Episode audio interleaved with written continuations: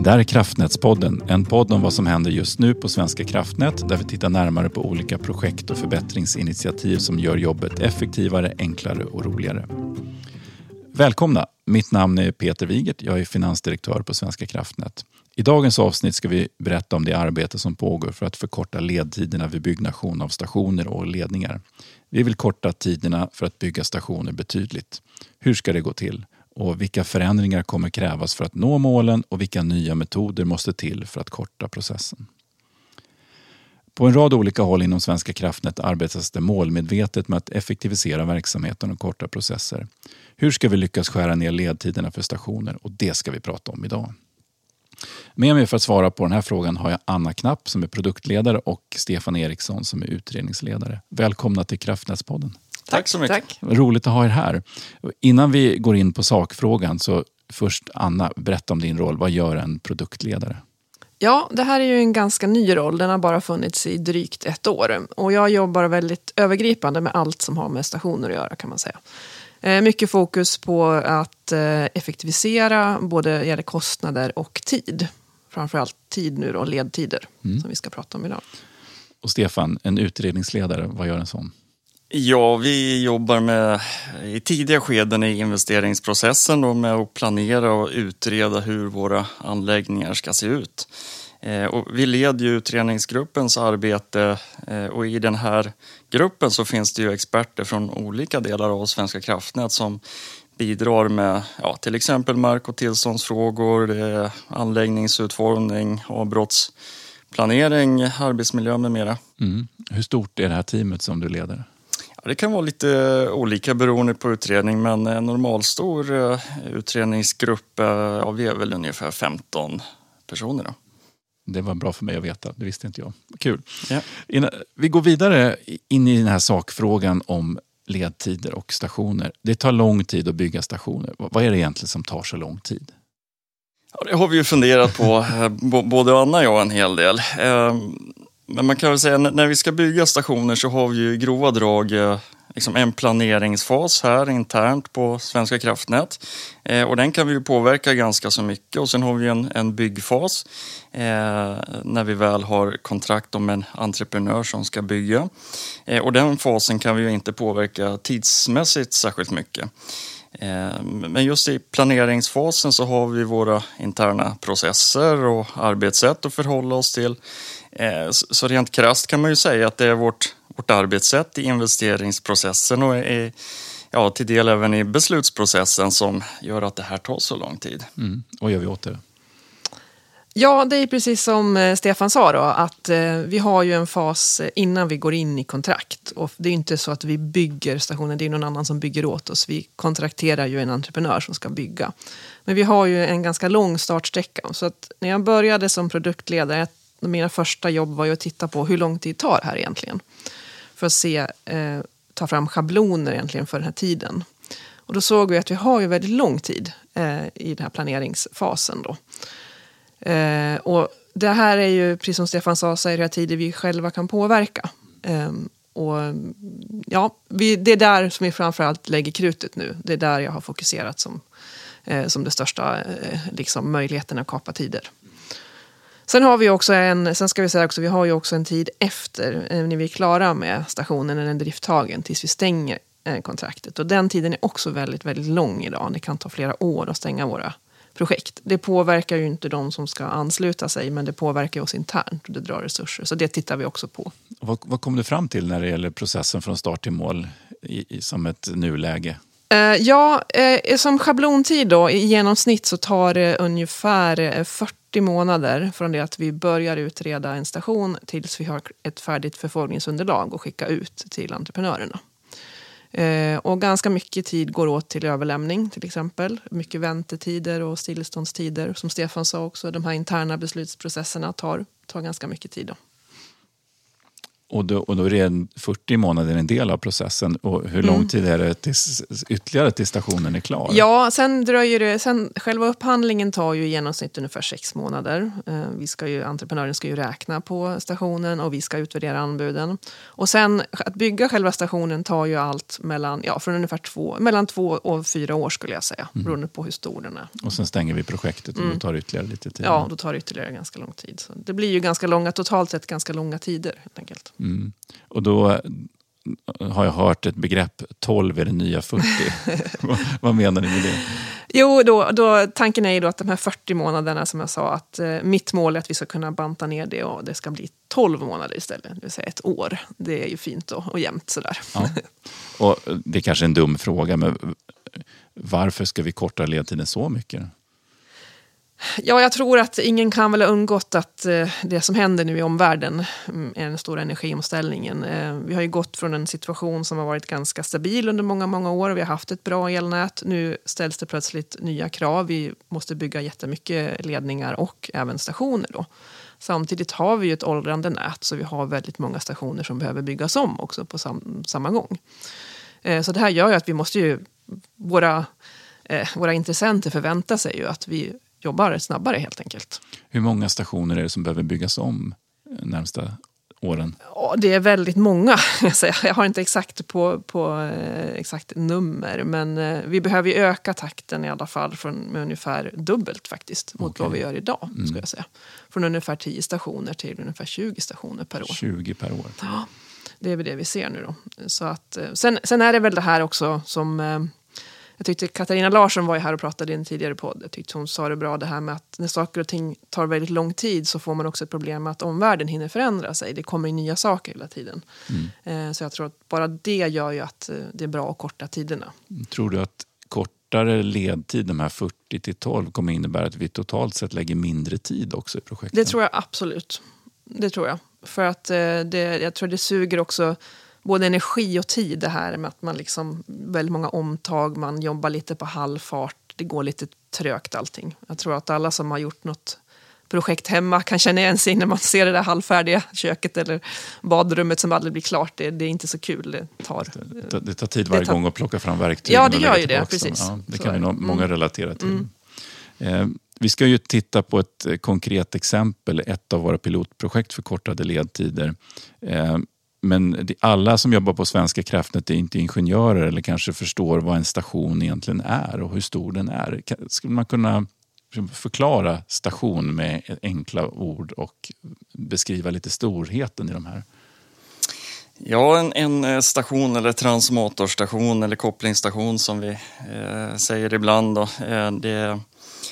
Ja, hur stora de är, det beror ju på hur många ledningar som kommer in i stationen och många objekt som finns där, till exempel transformatorer, reaktorer, men man kan väl säga att en normalstor station är ungefär 200 gånger 150 meter. Och hur mycket är det då? Ja, ungefär 2 stora fotbollsplaner. 2 fullstora fotbollsplaner. Ja, just det.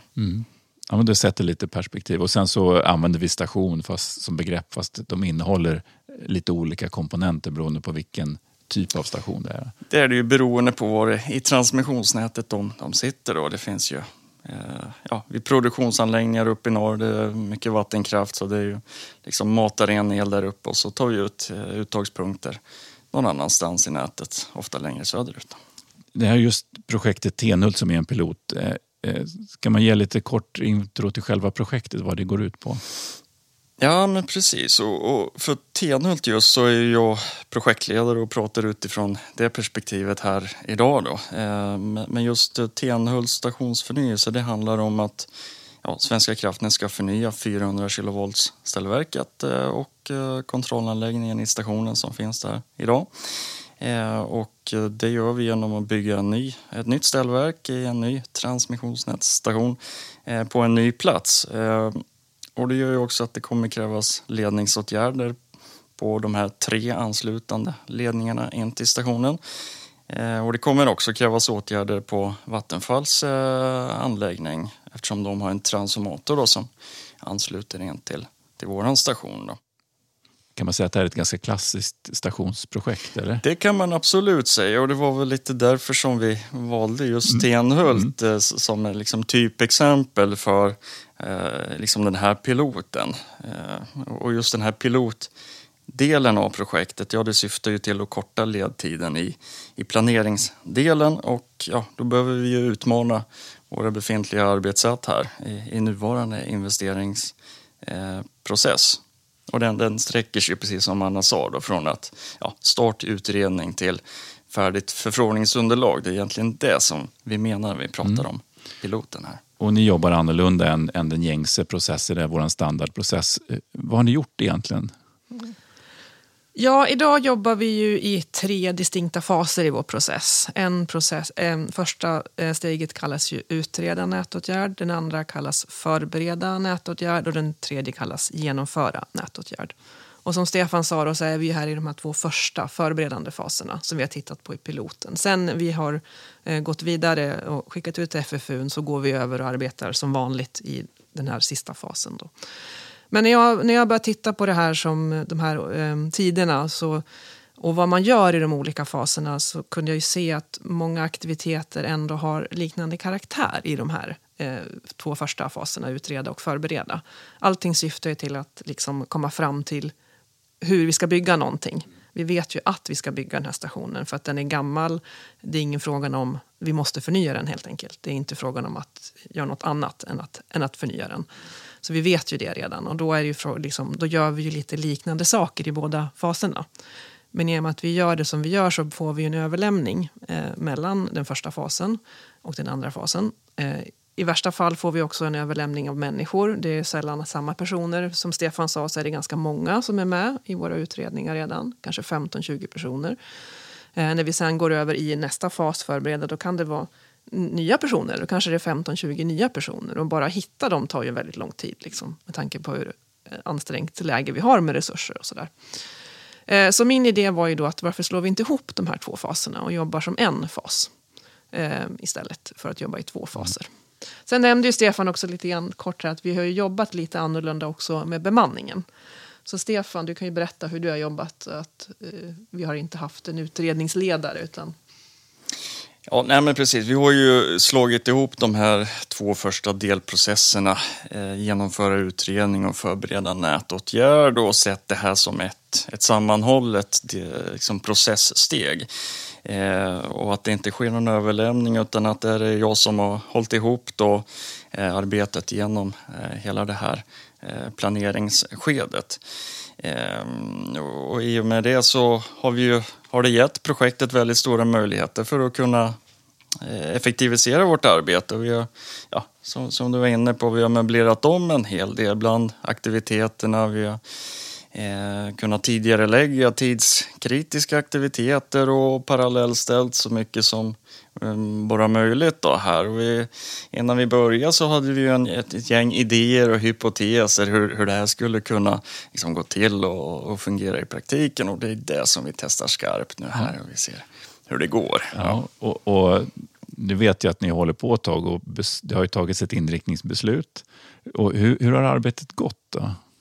De här målet på 12 månader, hur ligger vi till? Ja, för dagen så ligger vi väldigt bra till. Vi ligger till och med aningen före tidplan då. Vi får väl se var det slutar när vi väl liksom knyter ihop säcken här då. Men så här långt så är vi väldigt positiva till det här arbetssättet som vi gör i Tenhult, och vi ser ju att det här kan vi kapa ledtiderna ordentligt då, för att bara ge något konkret exempel på liksom hur vi har jobbat här. Och tidigt så gör vi ju en lokaliseringsutredning. Vad vill vi ha den här nya stationen? Och parallellt med det så har vi avropat någon ledningsprojektör, och det gjorde vi samtidigt som vi tog fram det här tidiga inriktningsbeslutet. Och det är ju ett exempel på aktiviteter som idag görs sekventiellt i våra 2 tidiga delprocesser då. Har ni satt någon målsättning när förfrågningsunderlaget ska ut? Ja, för dagen är det andra halvan av oktober. Och vi startade ju piloten i slutet av november 2020 här då. väl innanför de 12 månaderna.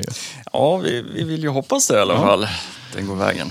Roligt. Vi kanske ska nämna också att vi har faktiskt också fått chansen att pröva en annan ny sak i det här projektet. Och det visar sig ju, vi gick in med det här under förutsättning att vi inte skulle behöva ansöka om ändrad koncession. Det var liksom en förutsättning för de här 12 månaderna. Men sen såg vi ganska direkt att, ni såg ju ganska direkt att vi håller oss inte innanför, vi måste ändra koncessionen. Och då finns det en ny process hos EI för det här med att ändra koncession. Så Lo, som är en delprojektledare för de här mark- och tillståndsdelarna då, han har jobbat med den här nya processen och varit mycket i tät kontakt med EI. Och ansökan gick in här nu precis i slutet av förra veckan. Så det gick ju väldigt fort också att ta fram den här. Och vi hoppas ju nu att det här ska gå fortare då än vad det gör i vanliga fall. Ja, men det är fantastiskt att även våra systemmyndigheter som har sin roll i de här omställningarna och projekten, att de kan förändra sina processer också. Så att vi har tillsammans möjlighet att göra den här fortare. Skulle ni kunna ge tips till andra i Svenska Kraftnät som funderar på just att förkorta ledtider och förändra arbetsmoment? Vad ska man leta efter? Jag tror man ska titta efter den kritiska linjen. I och med att vi fick en så kort, när man går från en så här från 3,5 år nästan då till 1 år, så blir ju kanske andra saker tidskritiska än det man hade tänkt sig från början, så att säga. Så här såg ni ju redan direkt att det här med koncessionsansökan och markåtkomsten hamnade ju verkligen på kritiska linjen. Och även ledningsprojekteringen, eftersom den tar ganska lång tid att handla upp den och sen göra den. Det kanske man inte hade tänkt på om man hade jobbat enligt det gamla sättet, så att säga. Då hade man börjat senare.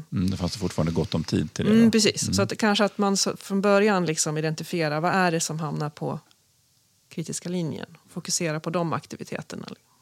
Det kan väl vara ett... Ja, men absolut. Det är ju de här tidskritiska aktiviteterna som jag var inne på lite grann också. Tidigt identifiera det när man har liksom målat upp sitt projekt i inledningsskedet här. Ja, vad är det för någonting som vi har att jobba med då?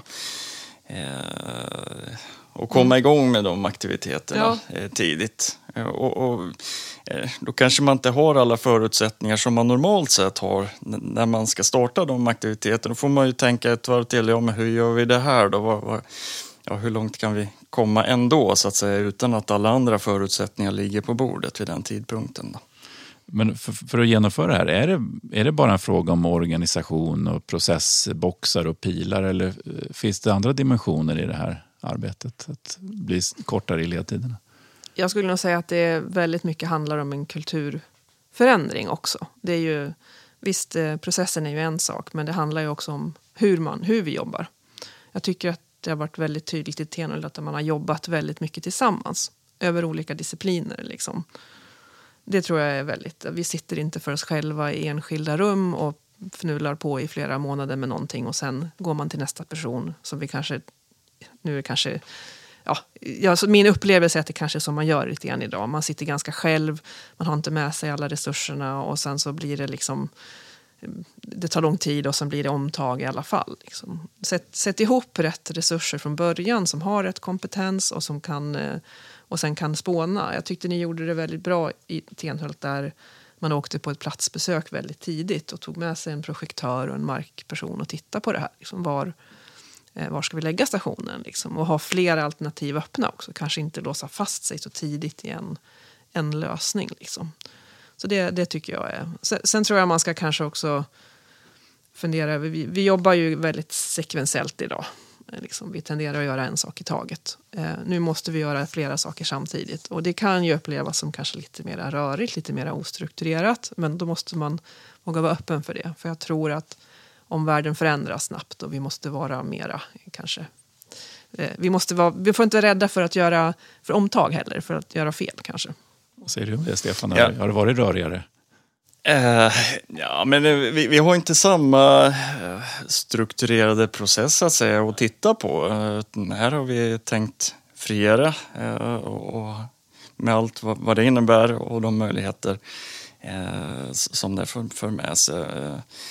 Men just det här med kultur var du inne på lite grann, bara återkopplat till det. Och eftersom vi har så pass hög framdrift här nu i Tenhult så har vi ju behövt jobba tajtare med varandra. Och det i sig har ju lett till en väldigt härlig teamkänsla, upplever jag i alla fall, att vi har...